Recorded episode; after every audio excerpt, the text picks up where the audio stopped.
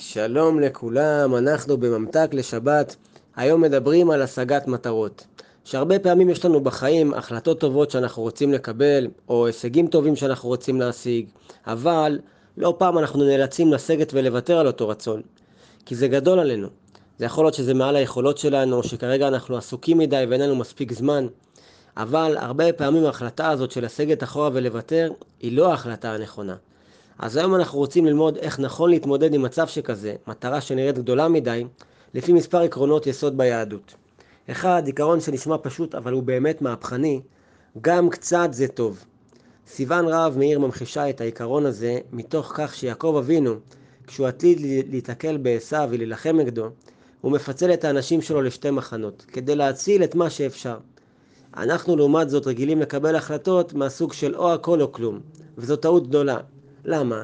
כי באמת, גם קצת זה טוב, ובאמת באמת גם לקצת יש ערך בפני עצמו. וכל הישג חלקי הוא הישג. אם נחשוב על אותו אדם שרוצה להוריד 15 קילו, אבל הוא יודע שהוא יכול להשקיע בזה רק באופן שהוא יוריד 5 קילו, רוב הסיכויים הרי שהוא יוותר. וזאת הטעות הגדולה. כל אחד יכול לחשוב אחורה על עצמו, על כל ההישגים החלקיים שהוא פספס, רק הם חלקיים והוא ביטל אותם במחי יד.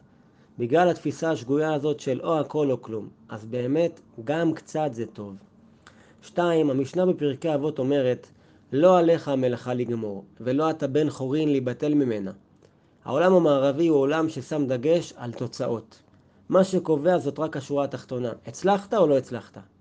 החידוש שיש במשנה הזאת זה שלא עליך המלאכה לגמור. לנו אין אחריות על התוצאות. אנחנו בסך הכל נדרשים לעשות את ההשתדלות שלנו. והתוצאה שתצא מזה היא כבר לא תלויה בנו, היא בידי שמיים. וברגע שאדם תופס ומפנים את המשנה הזאת, הוא מתגבר על מוקש מאוד רציני באישיות שלו, הפחד להיכשל. זה פחד שהוא מאוד נפוץ ושהוא מגביל אותנו מאוד מאוד חזק. אבל ברגע שאנחנו מבינים שהאחריות שלנו מסתיימת בהשתדלות בעשייה ולא בתוצאות, הרבה יותר קל להתגבר על הפחד הזה. שלוש, זה התמדה. גם אם המטרה שלנו נראית גדולה מאוד ולנו יש אפשרות לעשות רק צעדים קטנטנים לעברה, זאת עדיין לא סיבה לוותר. בספר איוב יש את הפסוק, אבנים שחקו מים. מים יכולים לעשות חור באבן, אם הם פועלים עליה בהתמדה. טיפה אחרי טיפה אחרי טיפה. אני מכיר מישהו שלמד שפה חדשה, מכמה דקות בודדות שהוא הקדיש לזה בכל יום.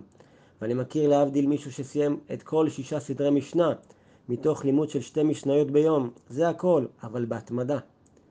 ולכן אנחנו צריכים לזכור שרצונות טובים צריך לממש גם אם הם חלקיים. זה נכון גם בגשמיות וזה נכון גם ברוחניות. אם ניגמל מלשון הרע זה גדול עלינו, אז כן, אפשר להחליט על משהו חלקי שבו אנחנו כן יכולים לעמוד. כמו להקפיד שלא לדבר לשון הרע רק בשעה הראשונה של העבודה, כשנמצאים בפינת קפה ותמיד יש פטפוטים. אבל בטח שלא לוותר על זה לגמרי. אז ניישם ונזכור שגם הישג חלקי הוא בהחלט הישג ובעל ערך. שבת שלום ומבורך.